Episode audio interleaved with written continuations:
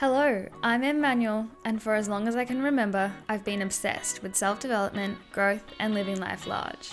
I believe there is a life waiting for you that is greater than your wildest dreams, and this podcast is here to empower you to go after it. From self development to life, confidence, wellness, mountaintop moments, the messy middle that is often hidden behind the scenes, and so much more. This podcast is here to be your cheerleader and your toolkit as you step off the sidelines and grasp your life with both hands. Is it time to live a life you love? Well, my friend, pull up a seat because this is the Dare to Thrive podcast.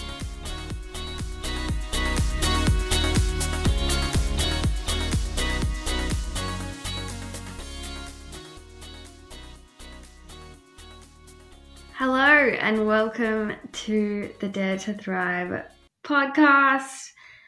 I can't believe we're diving into episode one. If you listened to the episode before, you're probably thinking, but you already did an episode one. But I don't really view that as the first ep because that was a little intro to everything for you. Today, we are diving a hell of a lot deeper. And I wasn't really sure how I wanted to kick the podcast off. And I just kind of kept coming back to the fact that if I'm going to be the one in your ears, you probably want to learn a little bit more about me and know who is speaking to you every week. So, we're going to start there. We're going to dive into me a hell of a lot deeper than we have beforehand. And I'm going to share a little bit of my story with you. And obviously, I could have done this myself. I am perfectly capable of telling you my story, but I thought it would be a lot more interesting for you to listen to if someone else was asking the questions and diving into what you would want to know and maybe just probing me to share a little bit deeper as well. So I have my friend Abbey here with me today, which is very exciting. And the cool part about Abs doing this is that we know each other in a variety of ways. So, first and foremost, obviously, we are friends, but we have known each other for a number of years in a number of different spaces. We have also worked together. So, Abbey has been a coach and mentor for me at different periods in different ways over the last few years. So, she's really someone who has a great perspective and has had a front row seat at not only my own personal evolution, but the evolution of everything that Salt and Whistle is, everything that I have done behind the scenes and has a deep dive on a lot of the stuff that I navigated personally just because she's known me so well for such a long time. So she felt like the perfect person to interview me today. So, Abs, do you want to start with your own intro so people get a bit of an idea of who you are and who is speaking to them in the mic? Hello, I would absolutely love to. As you were speaking then about the seasons of life we have gone through and known each other, it's wild just to actually think how long we have known each other for from like the gym through coaching, everything. But for listeners, my name is Abbey. I am I'm a mum. I'm very multifaceted in what I do. I'm a business and mindset coach. I'm also extremely, extremely passionate about holistic health and wellness and really just living living up to our full potential. And along the way, that is how me and Em have connected. And obviously, just in that little essence, how much we share in common and a lot of our beliefs that we um, both really agree on and are on a mission in for life. So I'm so happy to be here. That's amazing. Now, so you guys have a little bit of context before we dive into. I don't know most of what Abbey's going to ask me. So, full disclosure, I am a little bit nervous because I said nothing was off limits. So, we'll see how we go, but I don't have much prep because I don't know what's coming. So, I hand it over to you and we'll go from there. All right, let's do it. I have tried to make sure that we are really pulling out the colors that you guys have probably never seen before. So let's see how we go. So first, um, let's just kind of start off with how would you describe yourself? Big question.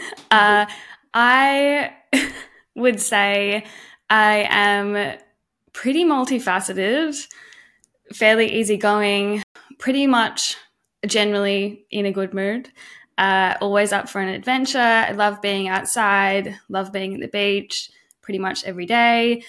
I really value my relationships with family and friends, really value my health. And I guess as a general description, I am pretty coordinated but clumsy would be a big part of my personality. So I can play sport and do all of those kind of things, but also trip over nothing on the ground. Just kind of really, I would say, grasp life with both hands. If I was describing that, I'm always trying to find more I can do at another level. I am pretty balanced, but also pretty hard on myself at the same time. I think I've got high expectations for what I want out of life and what I think we all can have out of life. And that's sort of what I live by and do everything by, but have a lot of fun and am sort of present at the same time, which is kind of a paradox in itself. But I think that sort of summarizes me pretty well. I love. I think that is a perfect picture on the other lens of that, how would you say that the people closest to you, maybe your family and your closest friends, the people that have known you for a long time, what is one thing that you would think most of them would say, or even one word that they would describe you? Ooh, hard. I went in two different directions, so I'm going to be cheeky and do both. I would say one facet would be generous and loyal. I feel like even though I am someone who juggles 5,000 different things, I do really make a lot of time and space for my friends and my relationships. And I am kind of just naturally the sort of person who remembers dates and things that people have going on and really make an effort to check in and stay up to date with that kind of stuff. You can disagree with me when we're done if you like, my friends do.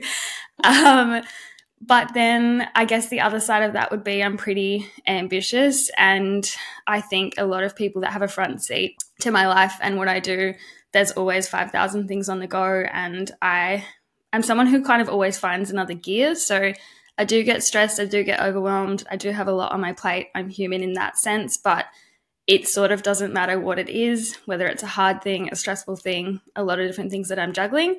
I think I'm really good at you know, I feel the stuff and like anyone does, have that moment, but I will always find another gear and kind of go again. Mm-hmm. I love that. And I feel like, from my perspective, I honestly thought you were going to say clumsy in there somewhere, but we'll get there. but I absolutely agree with like the part of you're doing so much, but it is so intentional at the same time. It's not like you're just randomly jumping all over the place. Like what you are creating and you know, really, we'll talk about values in a second, but what you are really choosing in your life, I feel like is such a great representation of the direction that you're going and continually like committing to that regardless of what's going on around you. Yeah, true. Cool. So, what would you say your top three values are then in life? Self development's pretty high for me. I feel like everything filters into that. So, that would be a big one if I was choosing another one, I also I don't feel like I share so much of this online, but health is a huge one for me. I think that would be a top three. And then probably if we're making really big categories, I would say family and friends and relationships if I was picking the top three. Yeah, cool. I love that. Okay, what is your star sign?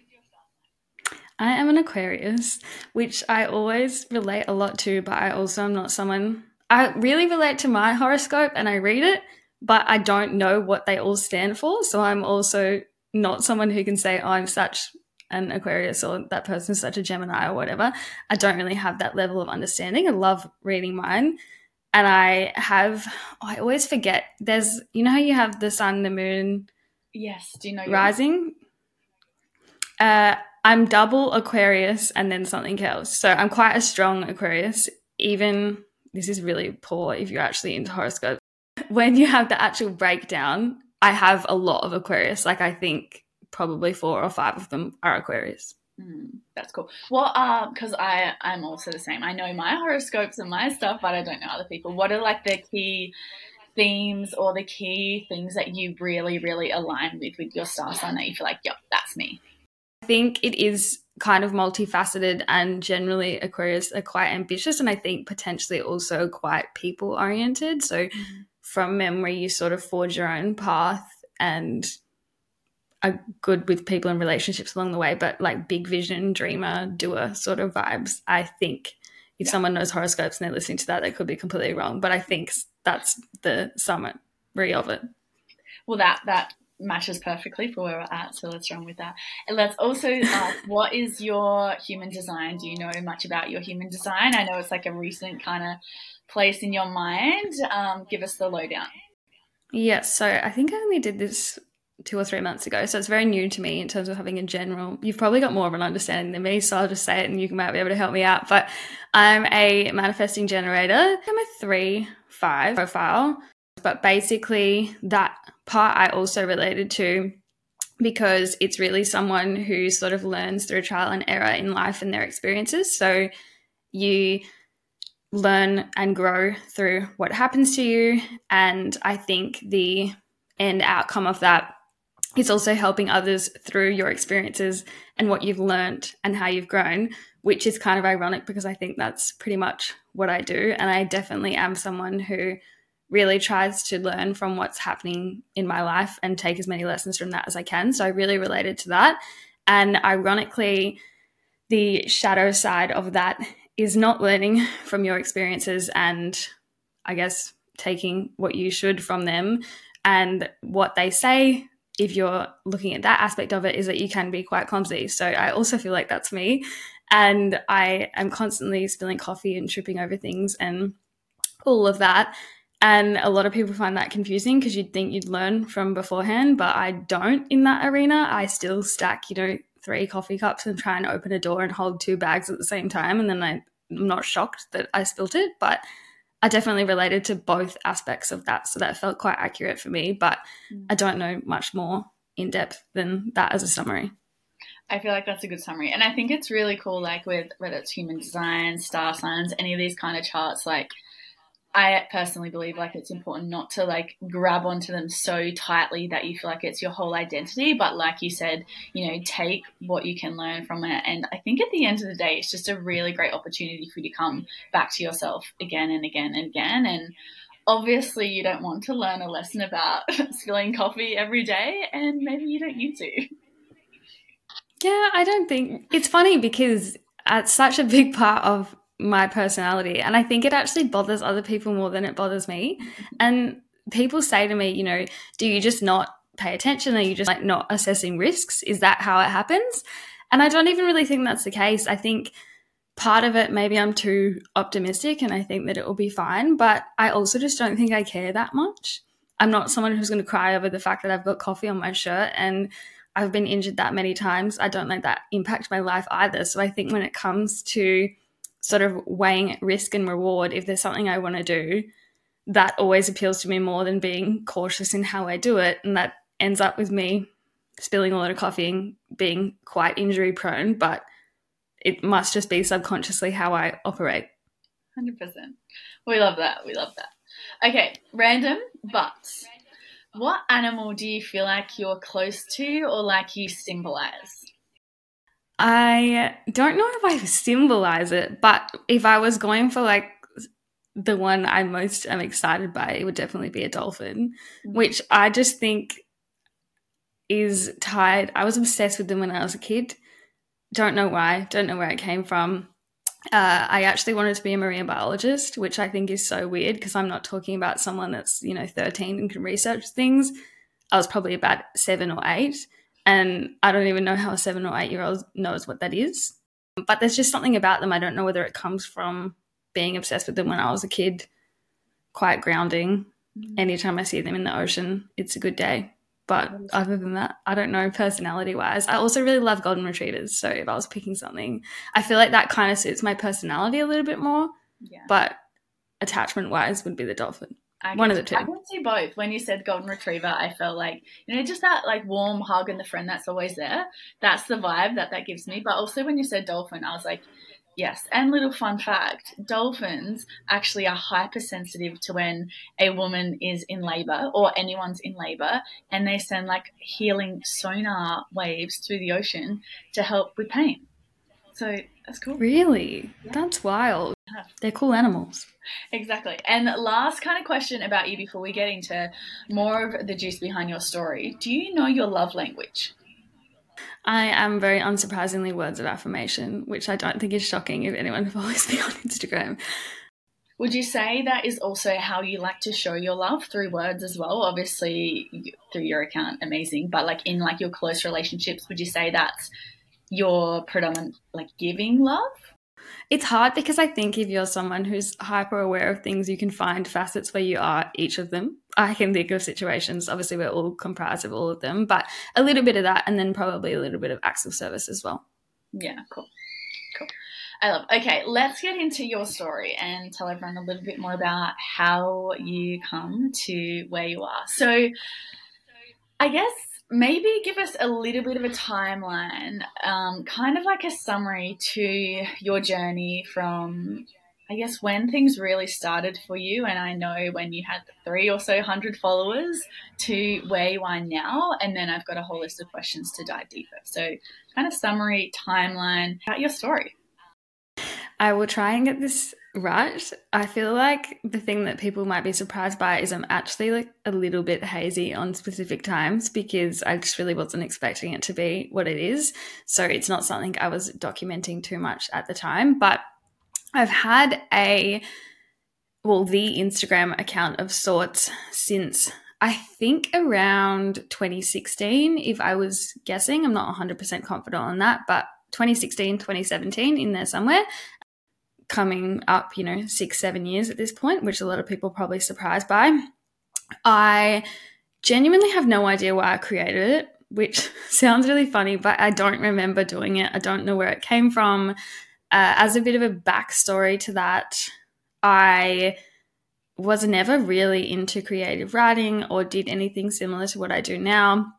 I've always been quite good at English at school, I did a business degree at uni and always found essays and that sort of thing quite easy. So I've always been able to write, but it was more in a informational like the English I opted for at school was more your book reviews, Shakespeare, poetry, that really like studious kind of English. Uh, and ironically, at the time, there was also a creative writing option that you could pick in my final year of school. And I thought I absolutely cannot do that because I cannot creative write for shit, which is so funny now. But that's kind of a backstory to that. So I don't really know what triggered me suddenly writing things, but basically, I initially had an actual blog, which was a website. Uh, and when I did that, it was originally called This Crazy Life. I just posted bits and pieces on Instagram, was never super consistent with it. A few years into that, I changed the name to Scripted Salt, and then it was like that for a couple of years. Again, I was pretty periodic. I would randomly post things for a little while, then I'd do nothing. I didn't really have much of a idea of where I thought it would go. I was constantly playing around with different fonts, different colors, different ways of doing things. I would do it regularly for a couple of weeks or a month, and then I'd do nothing for five or six months. There was no consistency to it. And at that period, which I'm sure we'll probably circle back to, I don't know that anyone knew that I did it at all in terms of who I knew. The whole way through that, there might have been five people, but it really wasn't something that I spoke about. It was something I just randomly did. And then I probably started doing it properly around the end of 2020. Uh, and when I decided I was going to take it a little bit more seriously in terms of consistency, I changed the name again, which is when it became Salt and Whistle. So that was about two years ago now. And yeah, then it's kind of just been something I've been doing consistently since then, which kind of takes us to now. We're doing an overview timeline. Because I remember when, obviously, I knew you initially when I was coaching at the gym that you were training at, and then we did we worked together after that in I remember end of 2020, and you you followed me on Salt and Whistle, and I had no idea that it was you. And then I think one day you just slipped it in there, and I was like, wait, what? At from that moment, because at that moment I specifically remember you just had like a few hundred followers. What was the mm. point that you decided I'm doing this properly? Like, what what was the shift? Was there a shift? Was there anything that you kind of decided to, you know, not fluffing around five weeks between posting and actually just go for it? Yeah, I think if I was tying that back to a moment, it would be changing the name. There was a lot of intentionality behind that. Uh, even the name and kind of how vague it is. I mean, we can touch on where that came from as well, but how vague it is as a name was very intentional because I think when I made the decision to be consistent and take it seriously, I also was hyper aware that I had no idea where it would go. I didn't really have a plan for what it would be, and I wanted something that gave me a lot of scope that I could do something completely different in five years' time and I wouldn't be limited by the name being tied to it just being writing. So, Scripted Salt was very much, I was still doing quotes and that sort of thing, albeit not that consistently, but it was very much words and I didn't want to be pigeonholed to forever being defined by that. So the name change was very intentional from that perspective. And I think that's where, if I'm tying it back to a decision making moment, I would say that's where it was. And I don't really think from the time that I changed the name and started posting again, which I don't have the exacts, but it would have been around October, November of 2020. I don't think I've really looked back since. I definitely didn't think it would be where it's at now. But if I was picking a moment where I sort of made that decision and went for it, I would say that would be around when it was. Yeah, amazing. And at that moment, because you mentioned like a lot of your family and friends didn't really know that you even were doing this kind of thing, did you then decide to tell people that this is what you're doing, or was it more like the humble, do it behind the scenes, and then it just blew up? Uh, probably a little bit of both. I can't remember specifically what the timeline was like. I think in tandem with making the decision, I made the decision that I wasn't going to hide it anymore because I think I was hyper aware prior to that. Obviously, that's a confidence thing in the sense anything you're doing behind the scenes and you don't want anyone to know what you're doing is a fear of judgment and imposter syndrome and all of those things. And I think I had just gotten to the point which came off the back of other things in my personal life I was done with letting other things sort of define what I was doing and other people's opinions stop me from something that I felt pulled towards. And I think once I made that choice, it was probably quite slow. And I was probably initially a bit selective about who knew about it, but it was sort of drip fed. So people would have found out bit by bit. And then I would say uh, by the beginning of 2021, it was pretty commonly known. I'm sure there's some people that I know that still don't really know that I do it because while I am so public and open about it, and obviously there's a lot of people on my account, it's very easy for people to find. It's also not something that I put on my personal account because it's just not relevant to those people. But it has progressively become something that I've become more and more confident to talk about. So there's a whole journey of sorts with that as well. Obviously, I made that choice then and then of drip fed that. And a lot of people would have known by the start of 2021. But in saying that and being completely transparent, it's probably only something I have been confident enough to actually talk about in real life in the last 12 months. So prior to that, while I would have been open about it and a lot of people would have known about it, it still wasn't something that I said, oh, I do XYZ. I just didn't talk about it. So there was that final piece of the puzzle where now I don't care who it is and I don't care where I am. I could be at a coffee or bump into a friend or at something where there's friends of friends. If someone asks me what I'm doing, I'm very vocal about that now. But that final shift and piece of the puzzle has probably only really changed in the last year. Mm, that's so cool. And I think that's such an important thing to note. Like, how things can look online, we can be still navigating and growing behind the scenes with that, what would you say, like along the journey? Obviously, the fear of judgment, but what were you kind of internally processing? Were you afraid that people were going to think a certain thing about you? Was there anything clear that you were aware of that you were fearing or, or holding yourself back from? There's two things that pop instantly to mind when you ask that question. The first is obviously fear of judgment and fear of what people would say. And I think I've learnt on that people don't care anymore where as much as you think they do. And even if they're going to say something, first of all, you don't know whether they're saying anything anyway. So even in the last six months, I've really landed in the fact I think I had this story that I'd made up in my head, which I think a lot of people do, where we're told people are going to talk about you behind your back and they're going to say XYZ. You've got no evidence of the fact that they're doing that. But also, that doesn't necessarily have to be the case. Sure, some people might have done that. Sure, some people may have not. I will never know. But I don't think it was as much of a big deal to everyone else as I thought it was going to be and made up in my head. So that would be the first part of that. And then the second thing would be I think a lot of it, A, there was a confidence issue with me, which was something that I needed to change. I don't think I was really that in tune with myself and what I wanted, and a lot of what I did or do, and especially in those first year, year and a half, two years, when you're writing stuff that comes from you, there's a certain level of vulnerability that comes with that, and there's a certain level of confidence that has to accompany it for you to put that kind of thing out and not care that everyone's reading it.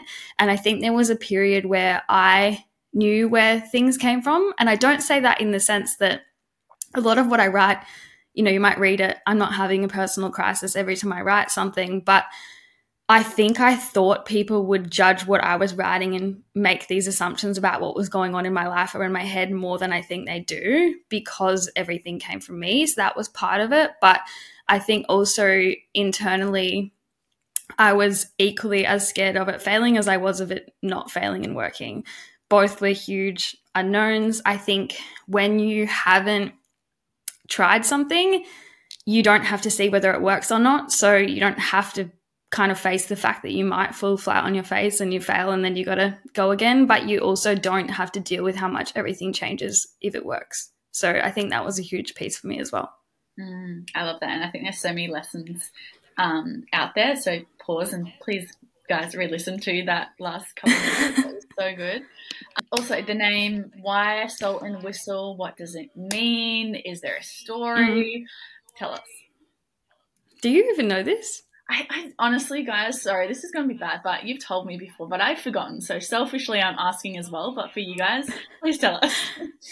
No, that's okay. I was going to say, if you do know, you're probably only one of two or three people because ironically, it's not something that anyone asks, which I find so interesting because it is not an obvious name, which, as I said before, was very intentional for me. But basically, as I said, I didn't want to be pigeonholed by it being writing specific. So that was part of changing the name and sort of re brainstorming. Uh, and it was honestly, if anyone's ever had to come up with a name for something, you're really just mishmashing words, going on tangents, seeing what you can sort of put together and what you like.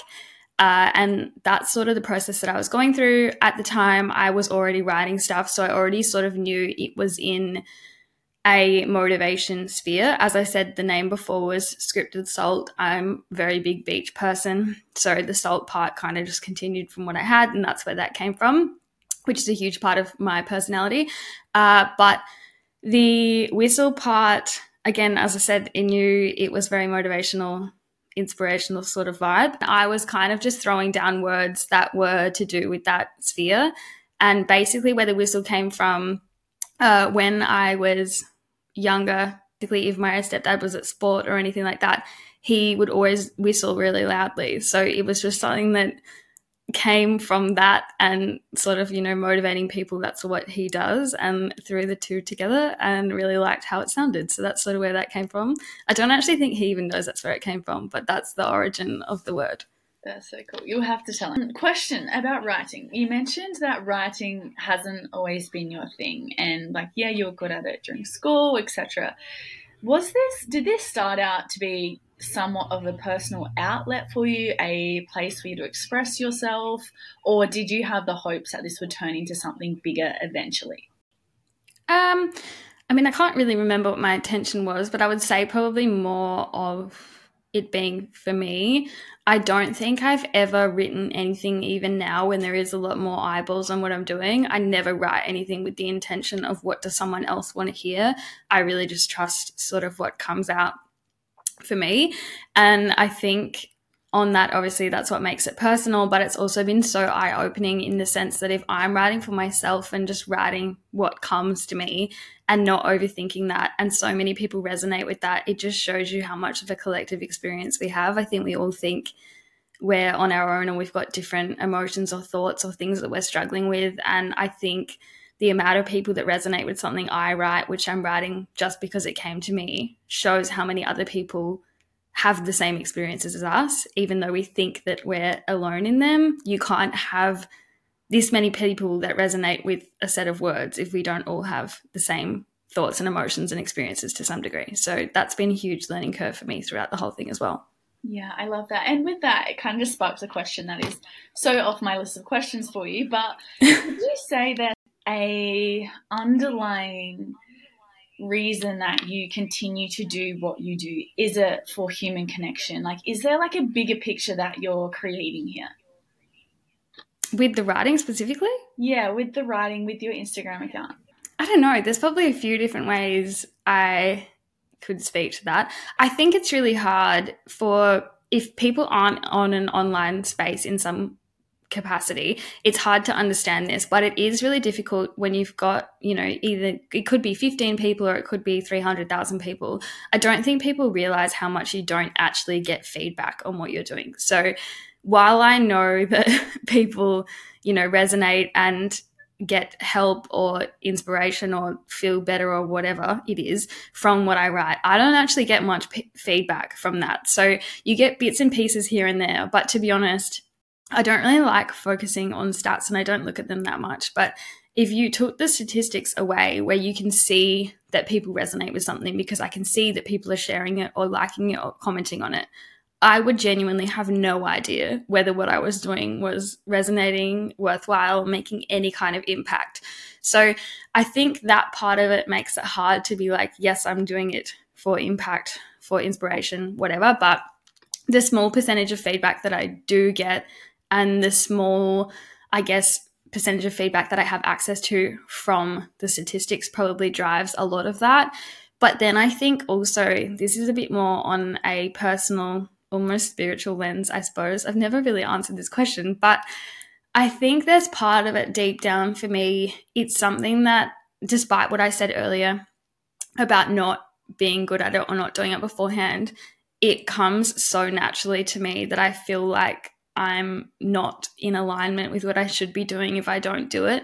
Because how can you ignore something that comes that naturally and that effortlessly and resonates with people? And I'm not sounding I'm trying not to sound like I'm, you know, putting tickets on myself, but like when it comes out that easily and aligns with people, I kind of just feel like it would be wrong in a way if I didn't, you know, it's hard enough. I spent a really long time, I couldn't find anything that I liked or I wanted to do or resonated with me. And when, you know, on some days it seems very pointless because I don't have that feedback and I don't know what it's doing. But a lot of the stuff that I write, to be perfectly transparent, I probably do in under two minutes. And I don't second guess it. It comes out. And I think it's very hard to stop doing something that comes that easily to you because I just think from a more spiritual perspective, there has to be a reason as to why I can do that that easily. I love that answer. And I'm so glad that question came through because I think like in our society, we're kind of somewhat led away from things that come so natural and so easy to us and for you to just like grab that with two hands and continue to run with it regardless of the external validation or people telling you you're doing the right thing etc etc is so important and not enough people do that so as a friend i just want to celebrate you for doing that but for other people to hear that how how cool and how much guts that does take sometimes like it's it's an important message that in itself. Thank you. I think it's easy not to do it because we think we have to work for everything. And I'm not saying, obviously, I work really hard in other ways, but I think we're taught everything should be really hard and everything should be a struggle. And when you have something that comes naturally to you, you kind of almost think this is not it because you're not working so hard for it. Yeah. yeah.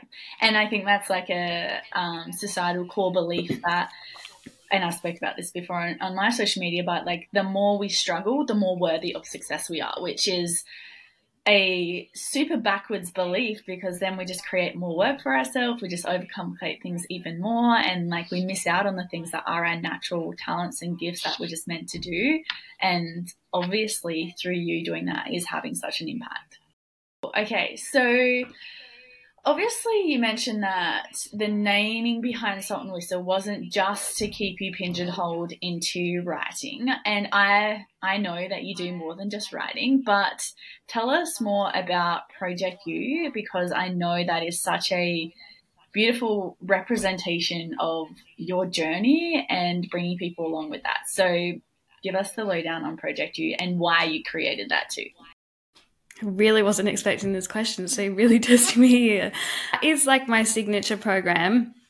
Uh, and basically, I guess where that came from, if I'm talking about it in a personal lens, I kind of touched on this before, but I think people would look at me now, even in this conversation, or the fact that, you know, I've got a podcast, or you look at the Instagram, or you look at me showing up on a story or a post, or just generally my life that I live. And it's really easy to assume you've kind of always been that way. You've always had that confidence. You've always been the kind of person who was able to do things. And I think it's just so not true for me. And a lot of people, even in my life, I don't know if they would understand this because I think from an external perspective, I'm an extroverted person. I've always been able to make friends. I seemingly always look like I kind of know what I'm doing. But I guess internally, which ties back into even the page being a secret and that sort of thing, I don't really feel like there's one lens where you say, I don't feel like I had that much confidence, or I guess I had a lot of self doubt. And there's that piece to it. But also, I was someone who had has always, you know, read the books and listened to the podcast and been exposed to all of these things. But I sort of found myself in a situation where I knew what I should do and I knew what I wanted to do, but I couldn't really make myself do it. So you have all the knowledge of what you want your life to be, and you're someone, at least for me, I had this kind of pull and I've always had this ambition, but I found myself really, I don't really feel like I knew myself very well. Even in my early 20s, if you asked me, what are your hobbies? I would have really struggled to answer that question. I didn't really know how to be on my own. I wouldn't really spend time by myself, wouldn't spend a day alone, just kind of kept busy. And I guess I didn't really know what I enjoyed. I didn't know what I wanted to do. So externally, it probably looked fine. You know, I had a job, I went to uni, I had friends and all that kind of thing. But I guess internally, I knew that I wanted to do more and that there was more out there for me. And I just couldn't really seem to make myself move.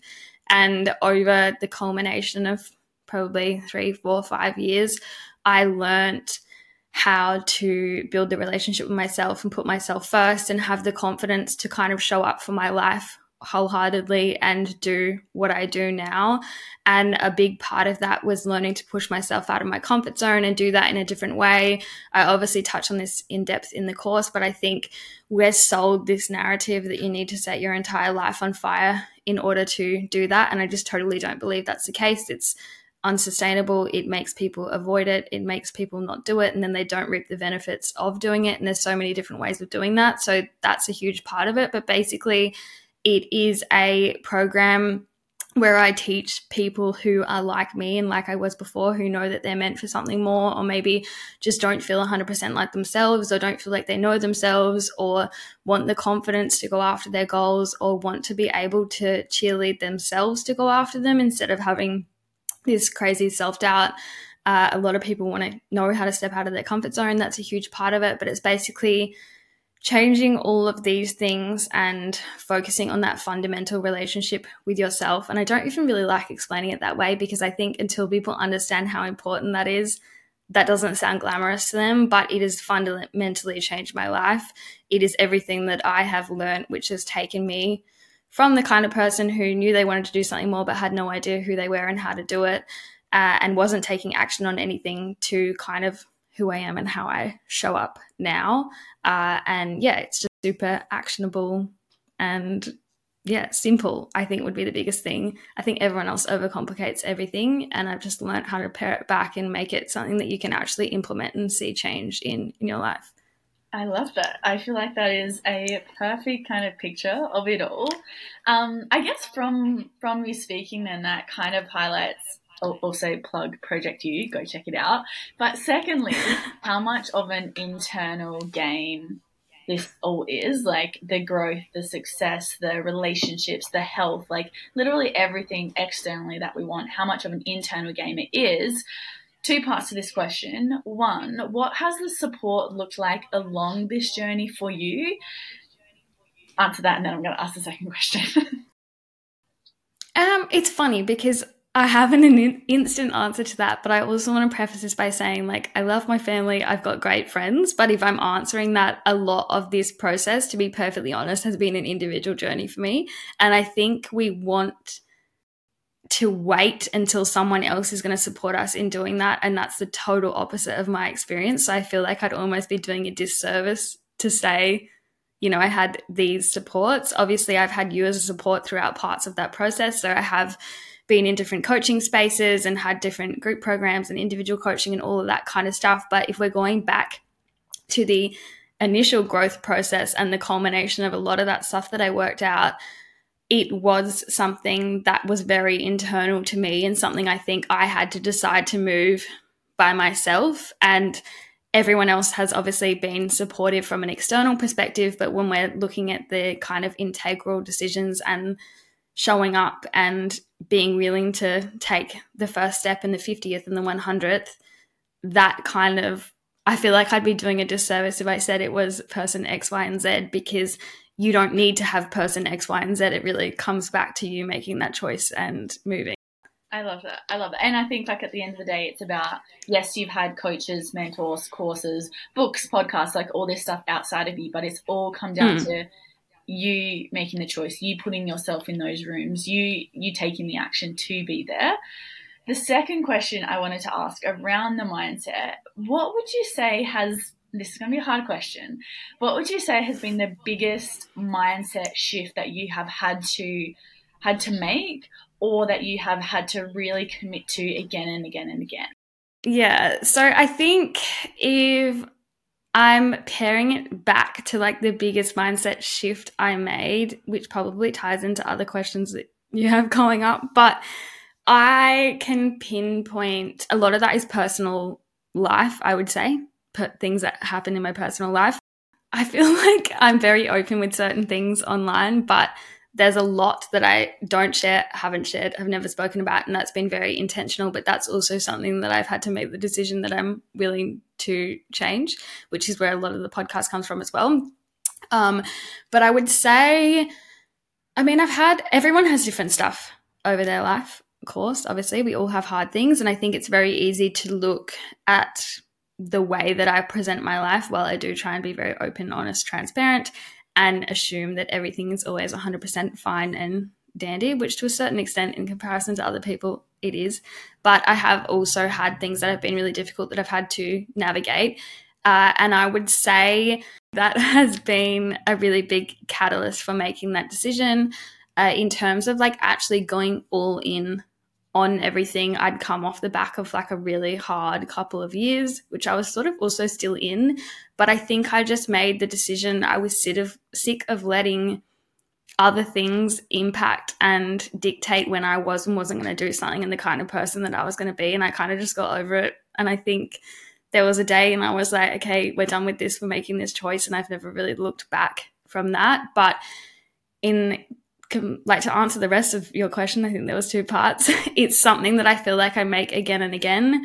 I am very committed to the long term game of both everything that I'm trying to do, but also my life. Uh, and I think if you continue to sort of lean into what you want to do and show up, regardless of what that looks like, for me, it's really being 1% better every day and putting one step in, like one foot in front of the other in the direction of where I'm trying to go. I'm not trying to instantly change as a person or in my business overnight. It's where can this be in five, ten years' time, and how can I sustainably get there, and also being okay with not knowing what that's going to look like. Mm, I love that. Answered perfectly. Um, this might be a quick answer question, mm. but along your growth, like specifically in terms of like your salt and whistle account, have you experienced any judgment, any pushback, any, I guess, negative side of things that you haven't, I guess, feared experiencing, but you have actually experienced? Uh, yeah, a little bit. I guess the way that I summarize this is obviously there's 4,000 different kinds of people out there. Everyone can relate to that in their own life the people they know, the people they meet, the people they're exposed to. And I think the internet is no different. So the more you compound that number, the more you get every kind of person there is in the equal proportion and percentage of the way that that moves through the world. So, obviously, uh, there's a lot of really lovely people out there, but there's also a lot of people that have a lot of shit to say. I've definitely been abused in DMs before. People comment crap on my stuff all the time. And I think, like, if I'm answering your question, there was certain levels of that and times where that did really freak me out or affect me. And it's just been part of the growth process, whether that's I'm pretty lucky. I haven't really had anything in real life. Like, I'm sure people talk about things behind my back. Maybe they do, maybe they don't. That's not really my business. But I haven't had to deal with any of that, which I kind of assumed that I would. Uh, but in the online space, I definitely have. And I think it's just you get thicker skin as you go through. And it kind of, I don't want to say it's normal because obviously doing that kind of thing is not normal, but it becomes something that you're exposed to. So then it's not as freaky the next time and then kind of normalizes from that perspective. But from that lens, I also always think I don't know anyone who would send a message like that or comment something like that. So what kind of person does that in the first place is sort of my mentality around that. Yeah, 100%. I, I just wish those people I wish they have more things in their life to worry about than than some of those messages. But that is okay. I'm going to flip that into a bit of a different vibe. Have you got any mm-hmm. weird or crazy stories or any like weird messages that aren't necessarily like mean or judgmental, but have you got any like weird or crazy things that you have experienced? The backstory of this is uh, it's essential for it to make sense. Uh, but basically, if I'm being completely transparent off the back, of what I said before in terms of I had a really hard couple of years. So I had a few health issues, which was probably more the process and the end result that was quite stressful. They couldn't really work out what was going on. So I was having a lot of tests and different things, which were quite stressful. I also had a legal thing going on in the background. So that was a bit of a thing. It was just coming out of COVID, which was obviously pretty messed up for everyone. So I was in a pretty like shitty mental space already, to be honest, in 2020 before I started doing all of this. I think that was a really big catalyst for where things are now. If I look back on the most defining period in my life, I look back at that and I don't think I've ever been in a worse place, to be completely honest. Uh, and I was already really struggling. And then, as back context for that, um, as I mentioned earlier in the podcast, I have my stepdad, and then my dad, when I was younger, had a normal relationship with him until I was around 10. And then we had a really strained relationship from there. So that was, I was probably around 27, about three years ago. Uh, and basically, it's really funny because I think there's two parts to this.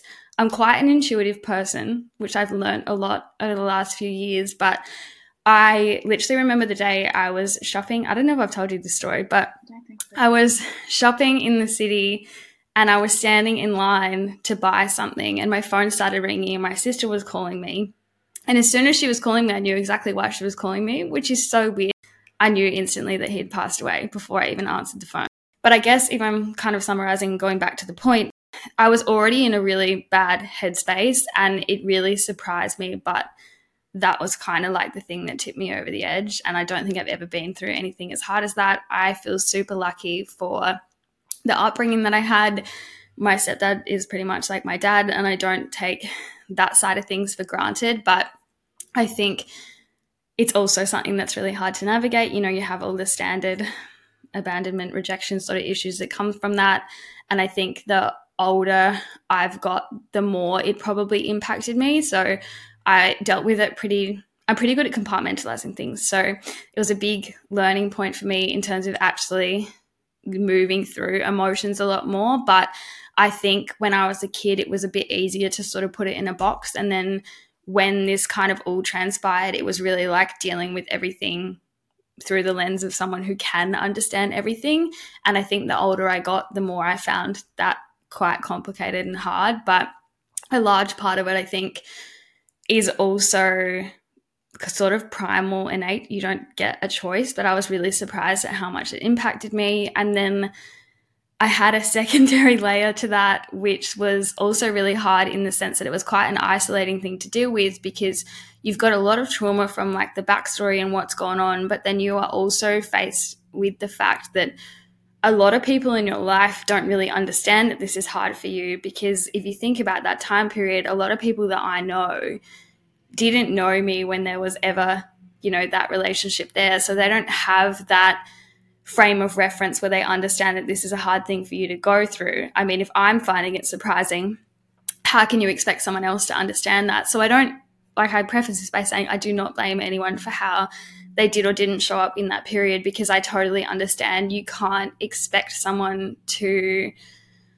you know, how do you expect someone to show up with no frame of reference of what that feels like or having never experienced anything that's similar or know what to do? So I think you can't expect someone to understand something they don't understand. So I held no animosity or judgment to any of that. But it was almost like a secondary trauma for me because you look at that in the comparison of if this different person passed away, I know that people would show up in XYZ way.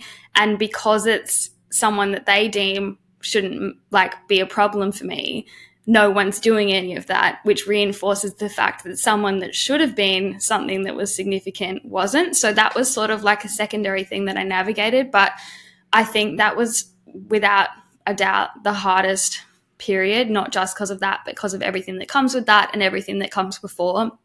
Uh, and there's obviously a lot of other things that tie into that that I won't go into because it's not my place to talk about that on a podcast. But it, there's a lot of complex things to that, and that's something that I think it's weird for me to say this in the sense that I think unless you've been through something like that, people won't understand this. But it is probably one of the biggest reasons that I am the way that I am and the most thing like the biggest thing that I'm grateful for in my life that whole situation like even like not having a relationship with him the whole thing that happened and then everything from there is by far the best thing that's ever happened to me because it is such a big facet of why I am the way that I am.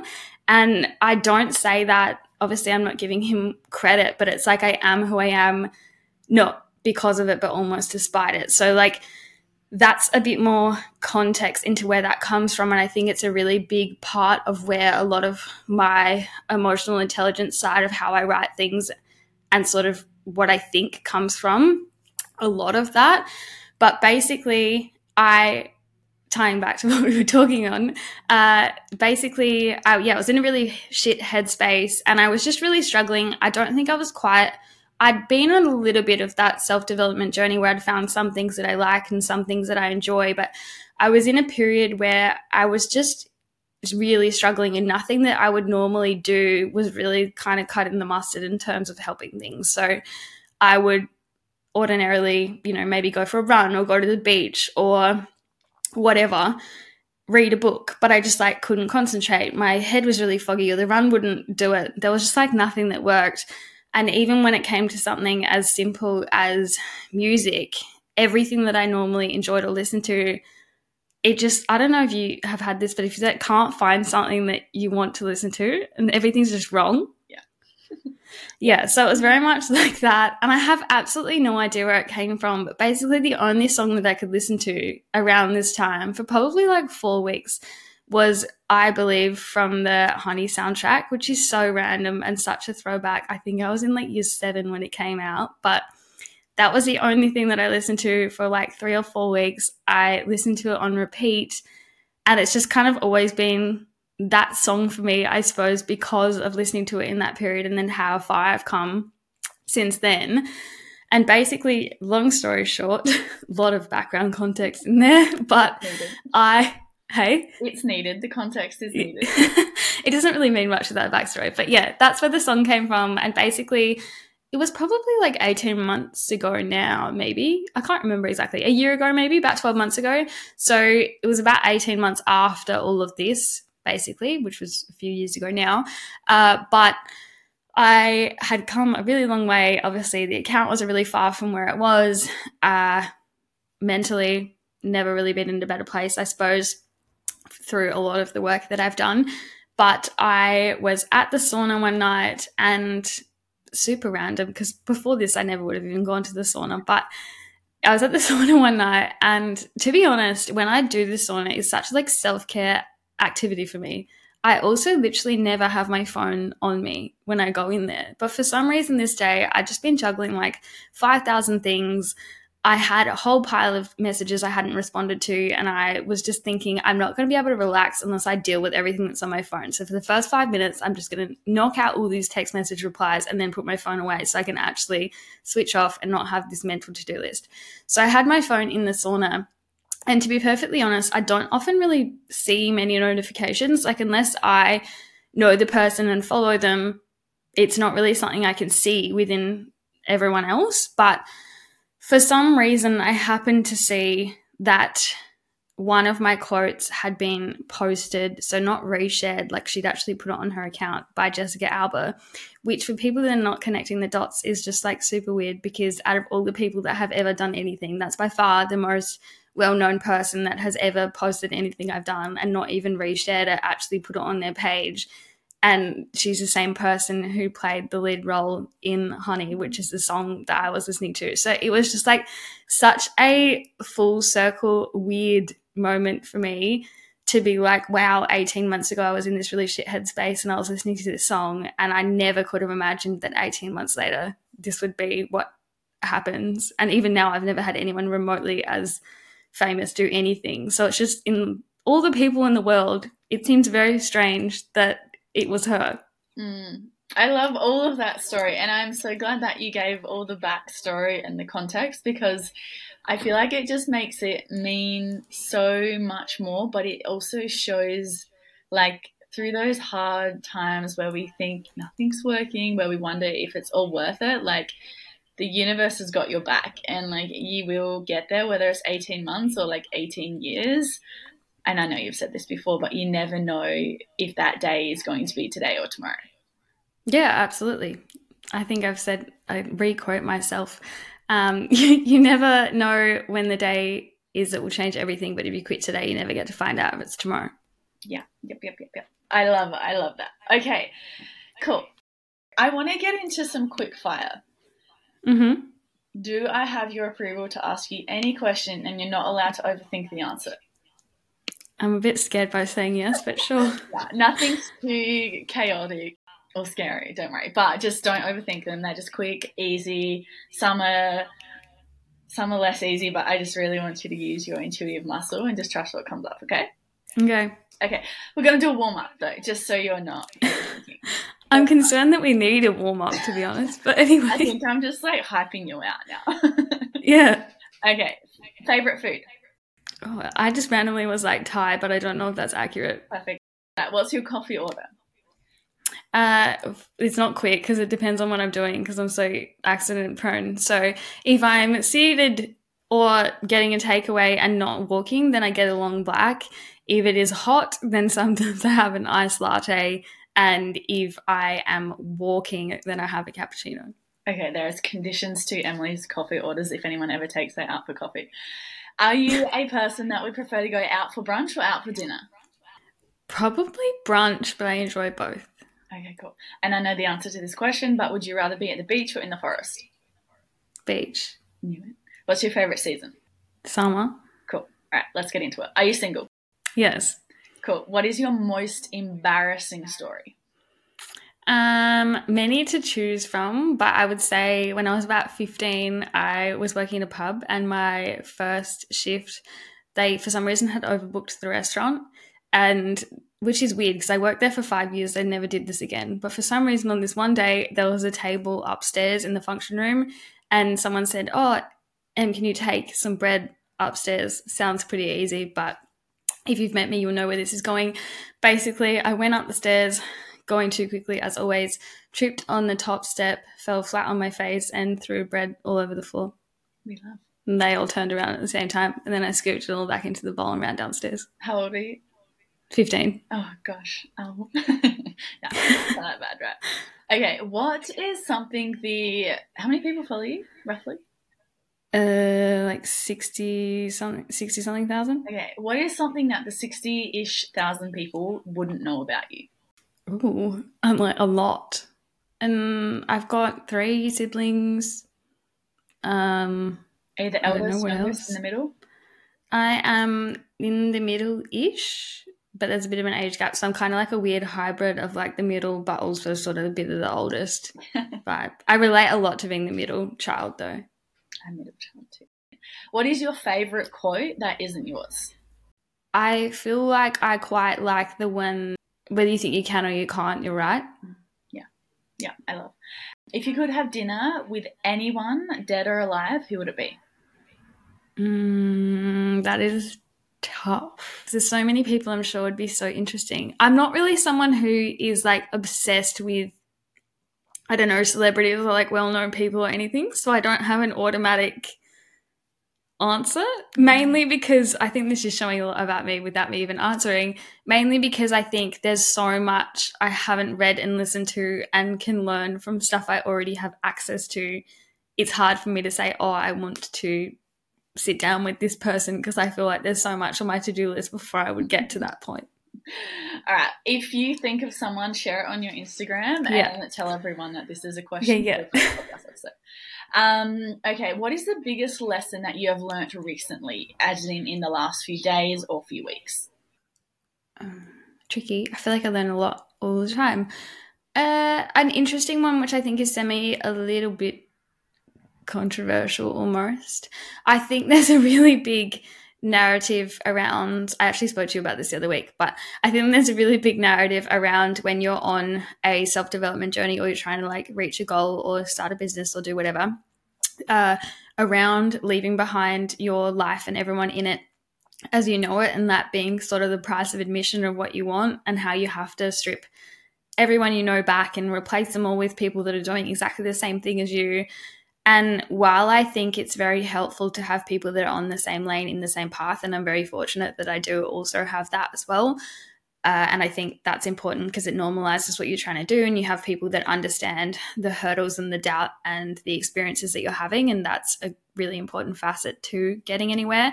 I also don't know that I believe that you need to cut everyone off from your life either. I am really someone, I have a lot of different friends that sort of are good for different things. And I think that's okay. And I think there's also a lot to be said. A lot of people shame keeping connections in your life, but in a way, I think I've learnt you kind of almost need to give people that have been through the whole process with you and supported you throughout that and stayed friends with you through your evolution while you have changed. It's not even so much, you know, oh, you've changed, like, well, you have. That almost deserves more credit than I think most people give it. Mm. And that's been something that I feel like I've really learned in the last six months, but also in the last couple of weeks. Yeah, I love, and yeah, I agree. You can learn something from absolutely anyone. Um, perfect. Now, I don't like the answer to this question, but what is your favorite mu- favorite music genre? Oh, well, country probably, but I also like pop. Yeah. Okay. Cool. I'm mainstream, but then I also like country. okay. Favorite book, one to two. Uh, my favorite book is a bit random. I don't know if you read it. Any Ordinary Day by Leigh Sales. I haven't. I'll add it to my list. Um, so I don't actually follow her actual work. She's like a journalist. Well, she I think she's retired now, but she worked for ABC, uh, which is why it's a bit random. You have to. Yeah. about this. This is great. Yeah, yeah. Uh, but basically, I'll probably get the synopsis a bit wrong, but it's almost about how uh, every day that your life changes, or the last day of your life, or when you're in some crazy traumatic experience, or whatever it may be, starts off as any ordinary day. And basically, she interviews different people. It's Australian based, so all people who have been involved in really crazy traumatic situations. So, for example, the only one that I was familiar with prior to reading the book was a Lindt Cafe siege because I'm too young to have experienced the rest of them. But I also gifted it to my grandma and she knew all of them. But basically, she interviews them about the day that was kind of chaotic and changed everything and whether, you know, they woke up and they knew that it was going to be any different. Like the day we die or almost died, we have this inkling in terms of the Lindt Cafe, for example. Um, for those that don't know, it was like a hostage situation in a lit cafe. There would have been people that had only just walked through the door and then the door closed. And then there was also people that were on the outside who went to walk in and the door was locked. And what makes you someone who's on the inside versus someone on the outside? And are you, you know, constantly looking at those situations and saying, I'm so unlucky to have experienced this? Or do you look at it and say, I'm so lucky to have survived this? So it was really like mindset and these people that have been in these situations or have had loved ones who have passed away in these crazy like situations what's their mindset on things do they think they're unlucky do they think they're lucky and kind of it's like the mindset side of things in that lens, but then it's also a little bit about chance. So, what's the chances of you being this person? And it might be like 0.006%, but someone is still that statistic. It was just like fascinating, sort of aligns with my approach to life in a way, I suppose, but a very thought provoking book. And yeah, I've never really read anything that has fascinated me, but also resonated with me as much as that. Mm, epic. Go read it, guys. Okay, what is one thing that grinds your gears? And if it's petty, we welcome pettiness. What is just one thing that frustrates you? Ooh, I'm like, this is hard. I feel like there's probably a lot. Um, this is just something that popped to mind, but I feel like I'm someone who just like gets in and gets shit done, and it really frustrates me when people don't. I don't understand how some people get anything done. Yeah, I just I feel like I was just kind of raised that way. You just get in, you find a solution, and it's not so much about what's happening. It's like what are we going to do and how are we going to fix it. So I get really frustrated when people are not like that. Yeah. Okay. Cool. What's one thing that you wish more people knew? Two things I would say their potential, but also what their life could look like. Okay, what would you say your biggest flex is? Um, I'm going with intuitively because that's what you said. I feel like I'm really good at juggling a lot of things. Mm-hmm. Cool. Like I don't really get overwhelmed. I do, but like I get things done and I can do like 5,000 different things at once. Wow. And people constantly, tell, yeah, but people constantly say, like, oh, I couldn't do that, or I don't know how you're doing that, or how are you juggling, whatever. I feel like I'm quite good at staying somewhat grounded and getting things done in chaos. Yeah. Cool. Um, so lots of people obviously love to follow you. Who do you mm. love to follow? Ooh, that's a good one. I feel like I go through seasons depending on where I'm into at the time. A lot of it would be like kind of, I was going to say high ticket. I don't think that's the right word, but you know, I like Mel Robbins, Ed Mylett, Steven Bartlett.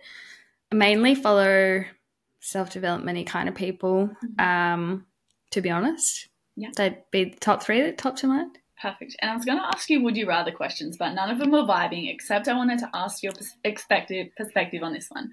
Would you rather see 10 minutes into the future or 100 years into the future? Mm. I'm assuming in 100 years I'm dead.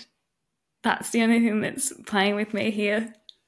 Yes, but what if you could see.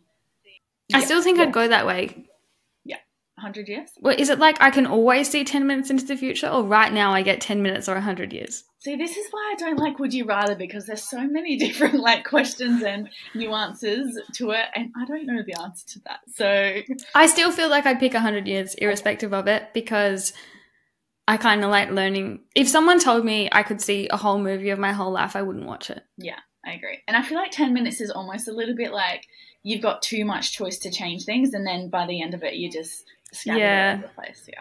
Okay. And I'm a big believer that we do everything for a reason. So yeah. Yeah. Yeah. Cool. Okay. That is the all the get to know you questions, but let's just quickly touch on one why why does Emily have a podcast? And then mm-hmm. two, what is to come? Like where to from now? Yep. So I guess there was two components to this. The first is obviously you guys get a lot from writing or working with me, but it's such a small snippet. And I feel like the podcast gives so much more breadth and depth to all of that.